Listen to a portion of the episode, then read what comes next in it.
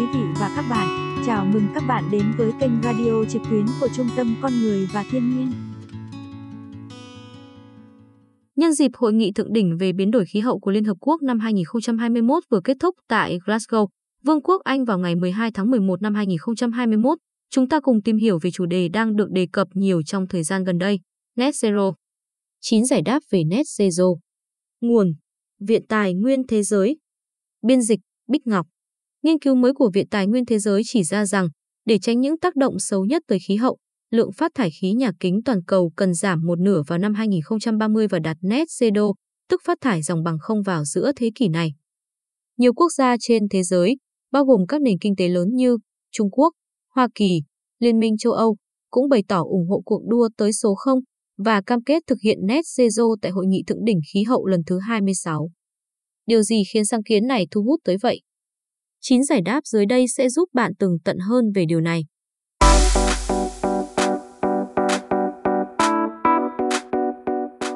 một Ý nghĩa net zero Phát thải dòng bằng không đạt được khi tổng lượng khí nhà kính do con người thải ra được cân bằng lại bằng cách loại bỏ các loại khí này ra khỏi khí quyển thông qua quá trình loại bỏ carbon.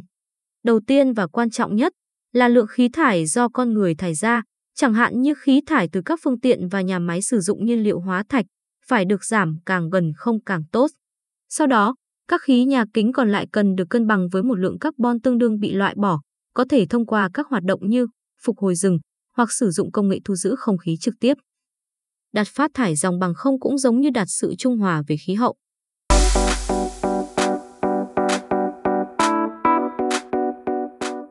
Hai, Khi nào thế giới cần tiếp cận net zero? Theo thỏa thuận Paris, các quốc gia nhất trí hạn chế nóng lên toàn cầu dưới 2 độ C, lý tưởng nhất là 1,5 độ C. Tuy nhiên, tác động của sự nóng lên toàn cầu đã vô cùng rõ rệt khi trái đất mới ấm lên 1,1 độ C với các hiện tượng như băng tan, nắng nóng cực đoan, mưa bão dữ dội hơn. Do đó, việc giảm gia tăng nhiệt độ toàn cầu là yêu cầu vô cùng cấp thiết. Thông tin khoa học mới nhất cho thấy, để đạt được mục tiêu thỏa thuận Paris, đòi hỏi net zero cần đạt được theo mốc thời gian sau. Trường hợp giới hạn sự nóng lên toàn cầu ở 1,5 độ C, lượng phát thải dòng bằng không đối với khí CO2 cần đạt được trong khoảng thời gian từ năm 2044 đến năm 2052 và tổng lượng phát thải khí nhà kính buộc phải duy trì ở mức không từ năm 2063 đến năm 2068. Nếu đạt phát thải dòng bằng không sớm hơn các mốc thời gian này, thì chắc chắn tránh được rủi ro nhiệt độ tăng quá 1,5 độ C. Trường hợp giới hạn sự nóng lên toàn cầu ở mức 2 độ C, cần đạt net zero đối với lượng phát thải CO2 vào năm 2070, với 66% khả năng giới hạn sự ấm lên ở 2 độ C, đến năm 2085 với 50 đến 66% khả năng. Tổng lượng phát thải khí nhà kính cần đạt net zero vào cuối thế kỷ này, hoặc sớm hơn. Báo cáo đặc biệt về sự nóng lên toàn cầu ở mức 1,5 độ C của Ủy ban Liên Chính phủ về biến đổi khí hậu chỉ ra rằng nếu thế giới đạt mức phát thải dòng bằng không vào năm 2040, thì cơ hội hạn chế sự nóng lên ở mức 1,5 độ C sẽ cao hơn đáng kể. Đỉnh phát thải càng sớm và càng thấp, thì việc đạt net zero càng nhanh, giúp trái đất ít phụ thuộc vào việc loại bỏ carbon trong nửa sau thế kỷ. Điều này không có nghĩa là tất cả các quốc gia cần đạt net zero cùng lúc, nhưng cơ hội hạn chế sự nóng lên ở mức 1,5 độ C phụ thuộc vào việc nguồn phát thải cao nhất đạt net zero sớm bao lâu. Các quốc gia giàu có hơn, phát thải cao hơn, được đề xuất thực hiện net zero sớm hơn.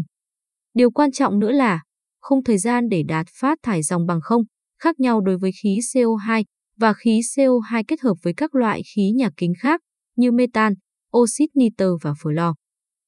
Đối với khí thải không phải CO2, thời hạn phát thải dòng bằng không sẽ muộn hơn vì một số loại khí thải này khó loại bỏ hơn dù chúng làm nhiệt độ tăng cao nhanh và có khả năng đẩy nhiệt độ vượt qua ngưỡng 1,5 độ C trong thời gian ngắn.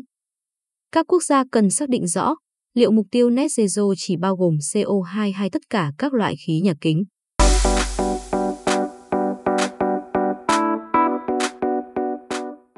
ba Điều kiện để đạt net zero Điều kiện tiên quyết là chính sách, công nghệ và hành vi cần phải thay đổi đồng bộ.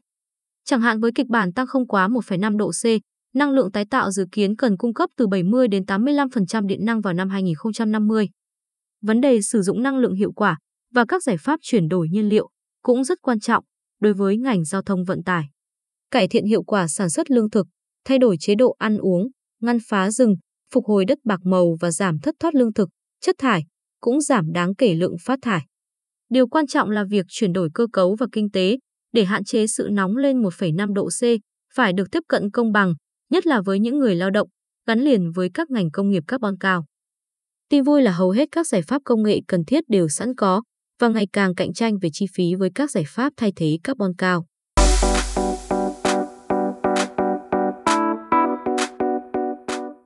Bốn, Tiến độ net zero Bất chấp lợi ích của các hành động khí hậu, tiến độ đang diễn ra quá chậm để thế giới có thể về đích vào giữa thế kỷ này hoặc đáp ứng mục tiêu giảm phát thải cần thiết vào năm 2030. Thậm chí, trong một số trường hợp, lượng khí thải còn trở nên tệ hơn.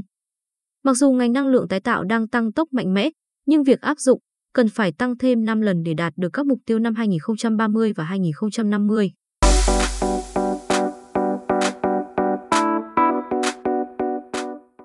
Năm, Bao nhiêu quốc gia cam kết net zero?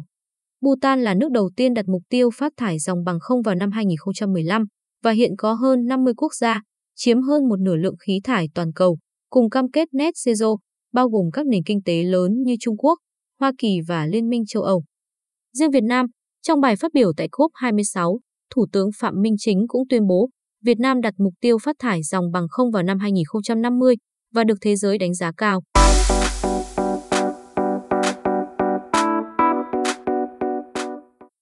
6. Làm thế nào để đạt net zero? Ngay khi bắt đầu hành trình nhằm đạt mức phát thải dòng vào giữa thế kỷ, các quốc gia cần theo đuổi hành động ngắn hạn với các mục tiêu dài hạn, qua đó giúp tránh bị sa lầy vào cơ sở hạ tầng và công nghệ sử dụng nhiều carbon, vốn không có khả năng phục hồi. Bên cạnh đó, các chính phủ cũng có thể cắt giảm chi phí gần và dài hạn bằng cách đầu tư vào cơ sở hạ tầng xanh mà sau này không cần phải loại bỏ.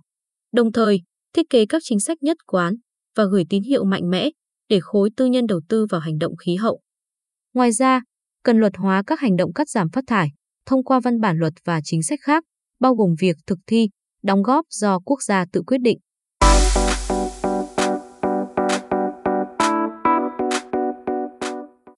Bảy, Thỏa thuận Paris có cam kết phải đạt net zero. Trong ngắn hạn là có. Thỏa thuận Paris cũng thiết lập một mục tiêu toàn cầu với ngụ ý cần đạt mức phát thải dòng bằng không vào nửa sau thế kỷ, đồng thời hối thúc các chính phủ đưa ra kế hoạch giảm mạnh lượng phát thải, tăng cường các nỗ lực để đạt net zero. Tuy nhiên, không yêu cầu các quốc gia phải hiện thực hóa cam kết này bằng mọi giá.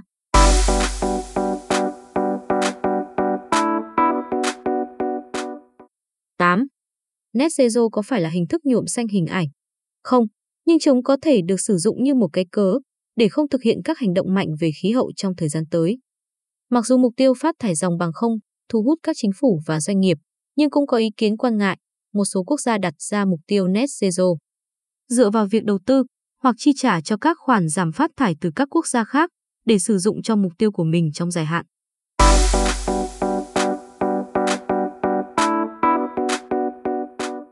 Chín, Mục tiêu net zero tới năm 2050 có vẻ xa vời. Cơ sở hạ tầng ngày nay có thể tồn tại trong nhiều thập kỷ và tác động lớn đến các mục tiêu giữa thế kỷ. Những người ra quyết định cần tính đến vấn đề này bằng cách thiết lập các mốc gần và trung hạn cho con đường đạt đến net zero, bao gồm việc đặt ra các mục tiêu giảm phát thải đầy tham vọng vào năm 2030 như một phần của đóng góp do quốc gia tự quyết định, viết tắt là NDC. NDC tuân theo cơ chế minh bạch và trách nhiệm giải trình của thỏa thuận Paris nên có thể thúc đẩy việc thực hiện phát thải dòng bằng không trong thời gian tới. Xin cảm ơn các bạn đã lắng nghe. Mời các bạn đăng ký kênh radio để nghe các nội dung cập nhật hàng tuần. Để có thêm thông tin về Trung tâm Con Người và Thiên nhiên, xin mời các bạn ghé thăm website, Facebook hoặc YouTube của chúng tôi.